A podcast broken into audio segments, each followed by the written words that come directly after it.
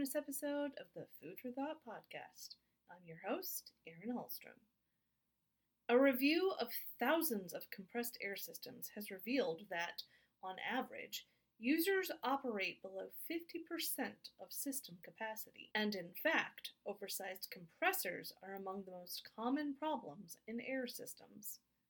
Here to talk more about that on the podcast today are Kaeser Compressors Wayne Perry and Neil Mehltretter.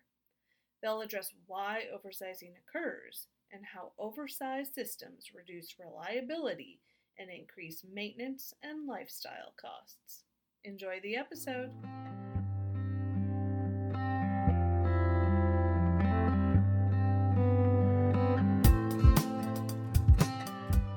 Welcome to this special bonus episode of the Food for Thought podcast. Let's get right into it. You've talked before about your team finding air systems that operate below 50% system capacity.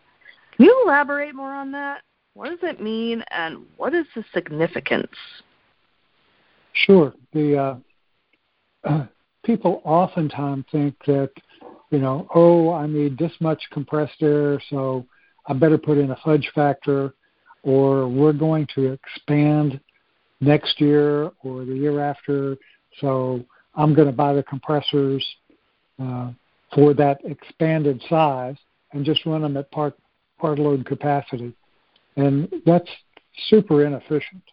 Uh, there have been a lot of cases that I've looked at where it would have made more sense for them to buy a small compressor run a small compressor, and the energy savings alone would have paid for buying another compressor when the plant expanded.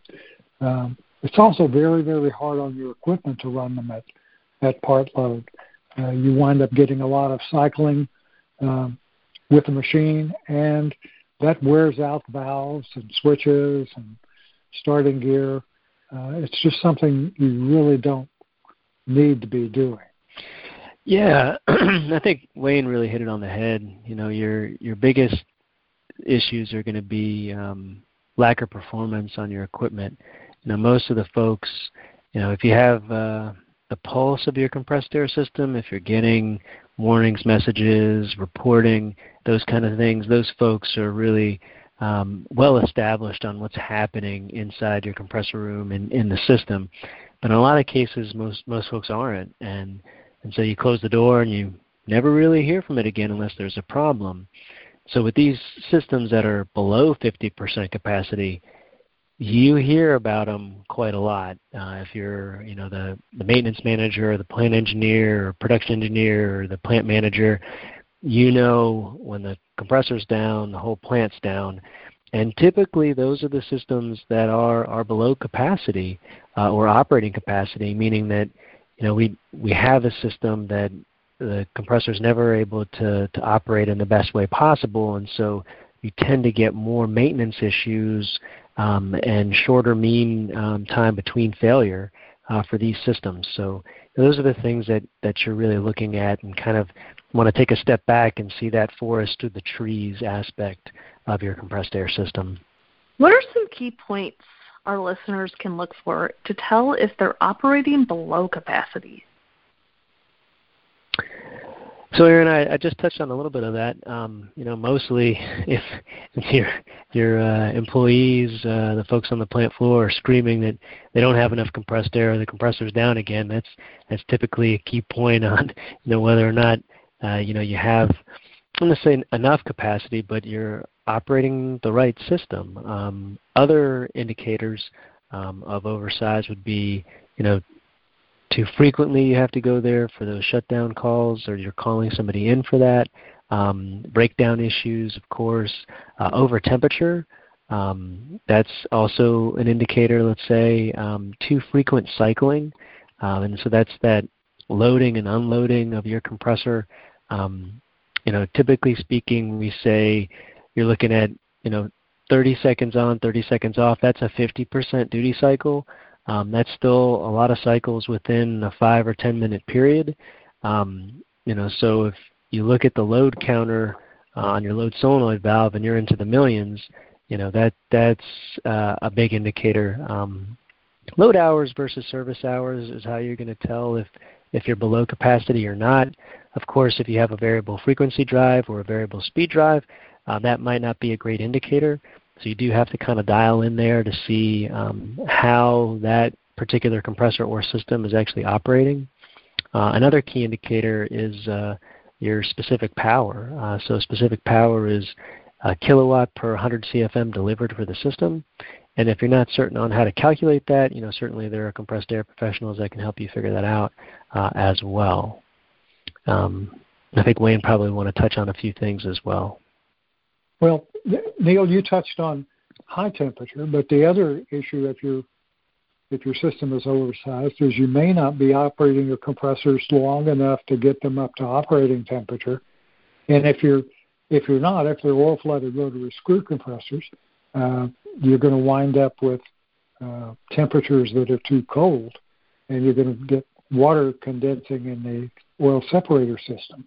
Uh, it's going to shorten the life of your oil, shorten the life of your bearings. Uh, in in oil-free systems, you know, and a lot of food processing uses oil-free compressors. It's just going to.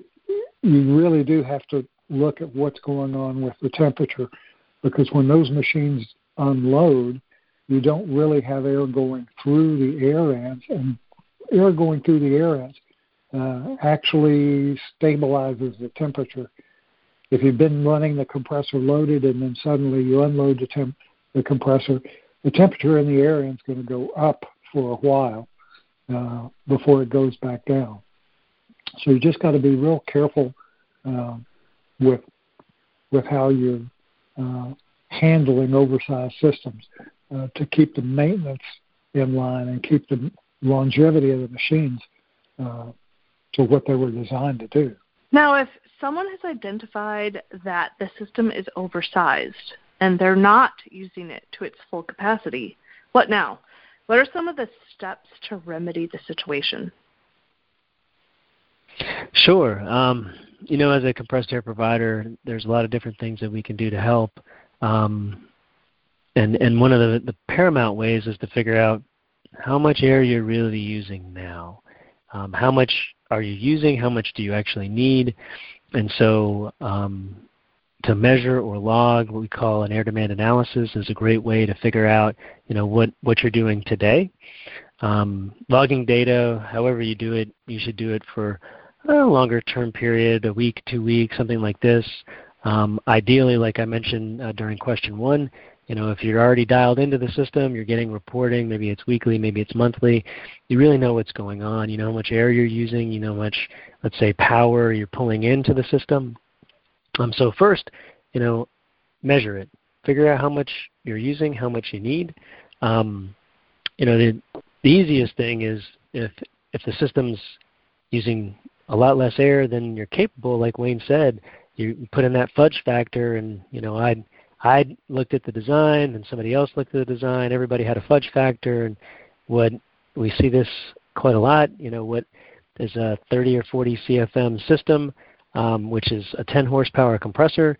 Uh, we may have a 50 horsepower compressor in there or a 100 horsepower compressor in there, and in a lot of cases, you know, things change. Maybe the the the, the production was downsized, or they changed production equipment. So they're not using as much compressed air as you were before. So, you know, the idea would be can we use a smaller compressor for that same demand? And if that's the case, then, you know, great. What's the ROI on that?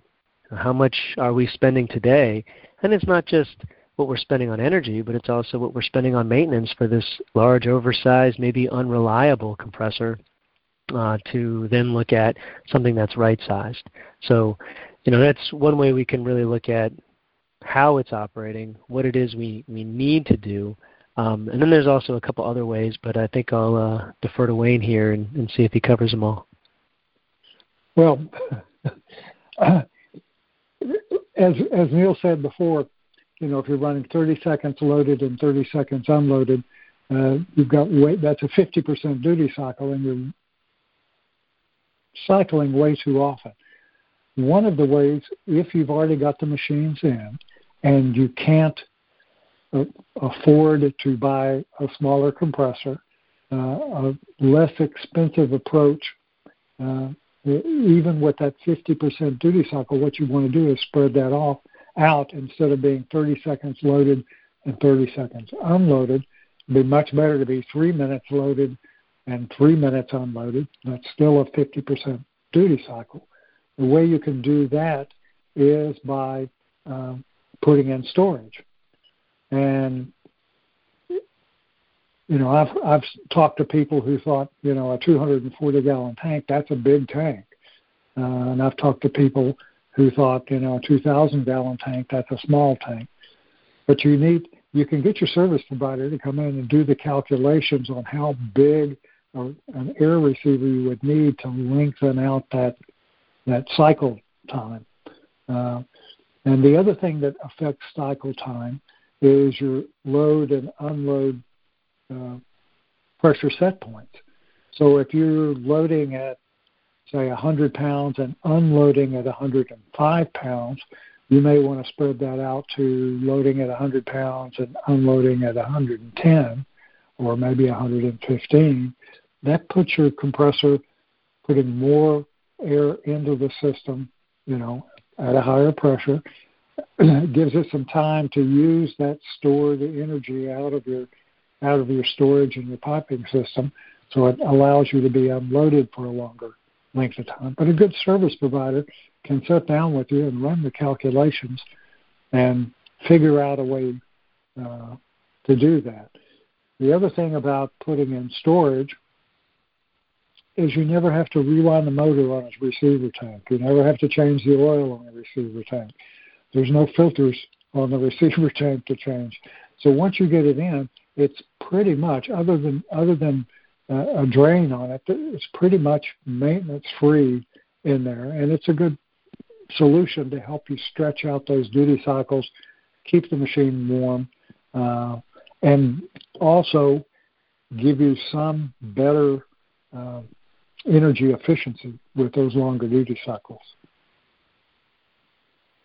Yeah, absolutely. Wayne Wayne hit it on the head, and um, you know when I first learned more about compressed air, that was one of the the first things that I I internalized from what Wayne said was, I'll sell you a maintenance uh, contract on a receiver any day, because like you said, you know there's there's really nothing to it, um, but it it provides such a big bonus um, in regard to operation for your compressed air system. So, thanks Wayne for bringing me back.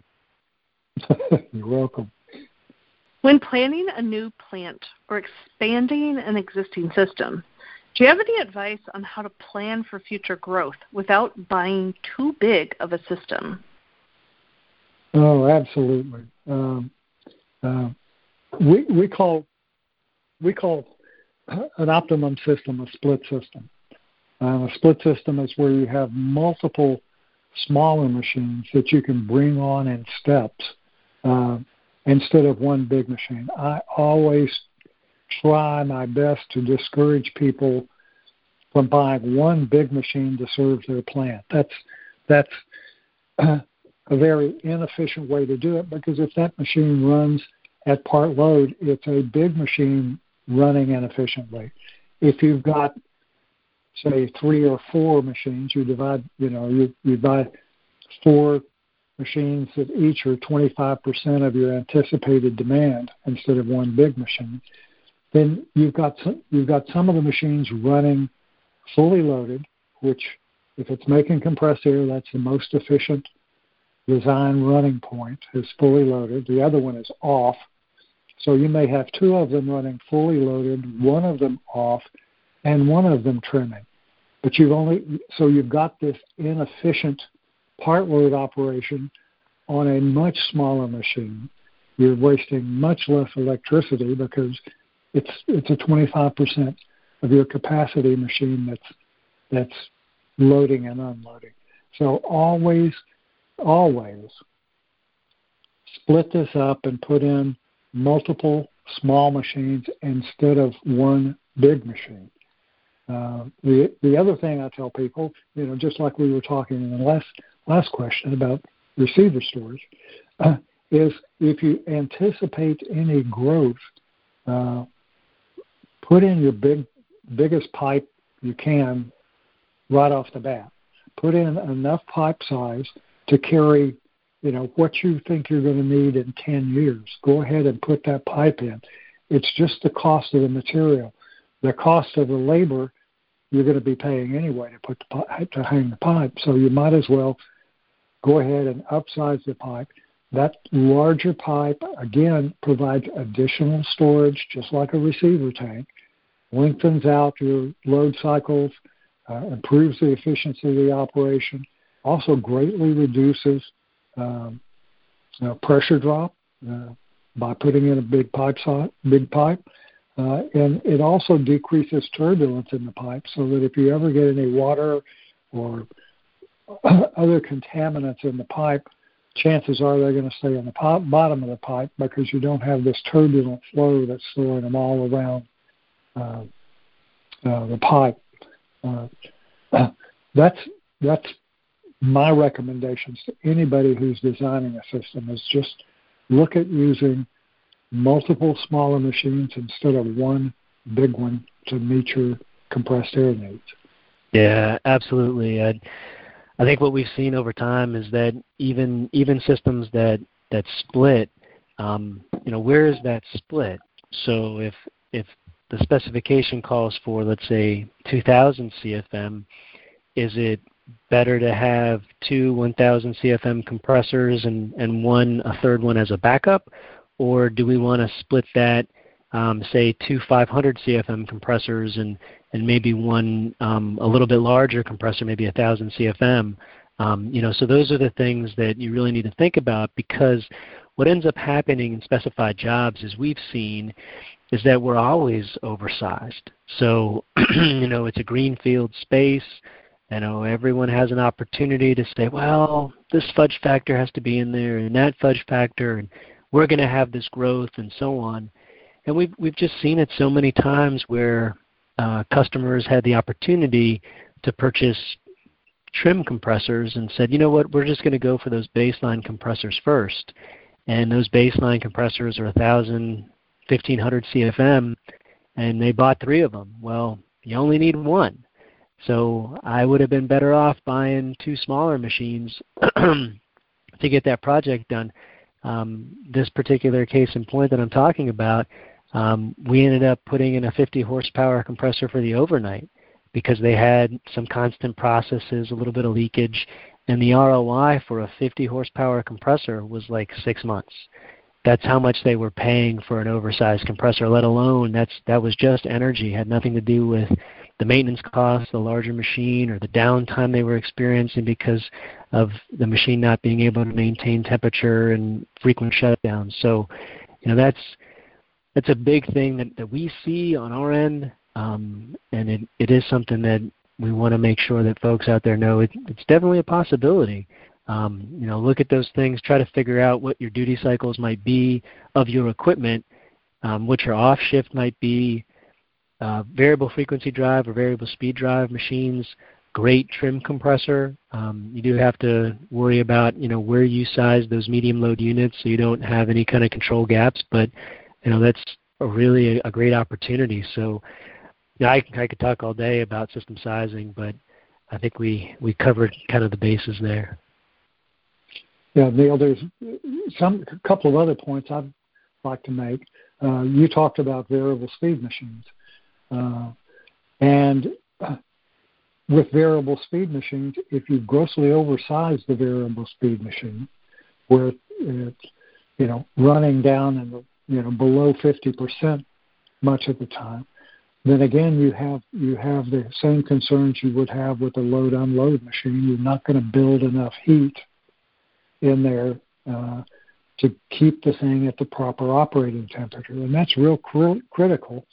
Uh, with rotary screw compressors. I mean, if you're talking about a piston compressor, 30% duty cycle is wonderful because it gets to sit there and run and cool 70% of the time and just build heat 30% of the time. Rotary screws are totally different. They're really designed to run 24 7 at 100% capacity. That's where they're happy. That's where all the temperatures even out. It's running at its design temperature. It's keeping the water out of the system, and you're not hammering the valves. Another thing that you're not doing is if you're loading and unloading rotary screw compressors or uh, centrifugal compressors, if you're in, in that range, uh, then you've got coolers to be concerned about. And if you hit those with temperature because you're under load and then you suddenly unload and you're not putting any air through through it to be cooled, but you're still blowing cooling air across those coolers, they're going through thermal cycling. And that expands and contracts the metal of the cooler and can cause premature cooler failures. Uh, in addition to, as I said, you know, you've got valves uh, uh, that will fail early because they're being hammered a lot of times. I've gone into some places where the machine is a year old and you look at the cycle count. Uh, a lot of the controllers, you can go up and scroll through the menu and figure out how many times it's loaded and unloaded. And I've seen one and two million cycles in a year of operation. That means those valves are going back and forth one or two million times in that year. They're certainly going to wear out a, a lot quicker than if you had, you know, some of your machines running flat out, only one small one trimming, and it's not going to trim as much as a big one would. Uh, uh, it's just you uh, oversizing just kills me. I, I I went into I was giving a presentation to um, Neil knows this story to a group of engineers, an engineering company, and I said, "Okay, you guys do design build, right?" I said, "Yeah," and I said, "Okay, what happens is you're going to have you're going to assign one of your junior engineers the the project of going through and counting all of the air uses in the facility and figuring out how much compressed air this uses. So he's going to look at all these tools and their duty cycles. He's going to figure out an average uh, compressed air load, and then he's going to say, okay, maybe I better go above the average. And it, this junior engineer figures out what he thinks it is, and he goes, "Boy, if if I'm wrong, I'm in big trouble. You know, if this plant doesn't have enough compressed air, yep. Uh, they're going to come back on us, and I'm going to be in big trouble." So he adds a fudge factor, maybe twenty or thirty percent. Then he goes and takes it to his boss, and his boss looks at it, pats him on the back, great job, you've done a great job. He looks at this and goes, boy, if this guy's wrong, I'm in big trouble. I don't want the client to call us back and say, we don't have enough compressor. So he adds a fudge factor. And then I turned to the audience I was talking to. I said, okay, who's the, who's the junior engineer? And this one guy raised his hand and said, I'm the one that has to do all that. I said, who's the, who's the uh, uh, senior engineer that adds their fudge factor? Raise hand. I got a laugh from everybody because it was exactly the way they designed that, and they come up with a, a, a more than adequate compressed air system for this greenfield operation. They don't have to pay. The engineering company doesn't have to pay the power bill. They don't have to pay the maintenance bill, and they're leaving the customer with, you know, a, an inefficient system customer's not going to run out of air. It's got plenty of air. And my point to this engineering company was split this up, put a master controller in there, go ahead and be safe, put as much as many compressors in there as you want, but have a master controller decide which of these compressors are going to be running as base load machines, which are going to be trim machines, how they're going to do this efficiently from an energy standpoint and from a maintenance standpoint. Um, but that's a tough sell to a lot of people. Putting in multiple machines generally is going to be a little more expensive than putting in one or two big machines. Just initially, it's going to be much less expensive in the long run, but initially it's going to cost a little more money. Well, Wayne and Neil, you definitely gave um, both myself and the rest of our audience a lot to think about and consider. So I want to thank you both for joining me today on this special bonus episode of the Food for Thought podcast. Well, thank you for having us, Sarah.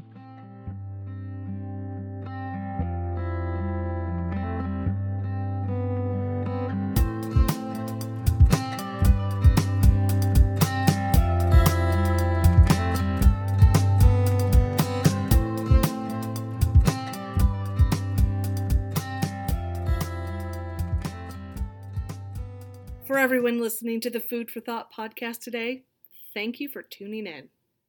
You can find us on Apple Podcasts, Spotify, Stitcher, and just about everywhere you can listen to a podcast. Be sure to tune in next time as we talk more about the stories behind the headlines of the food and beverage industry. Take care. Have a great day.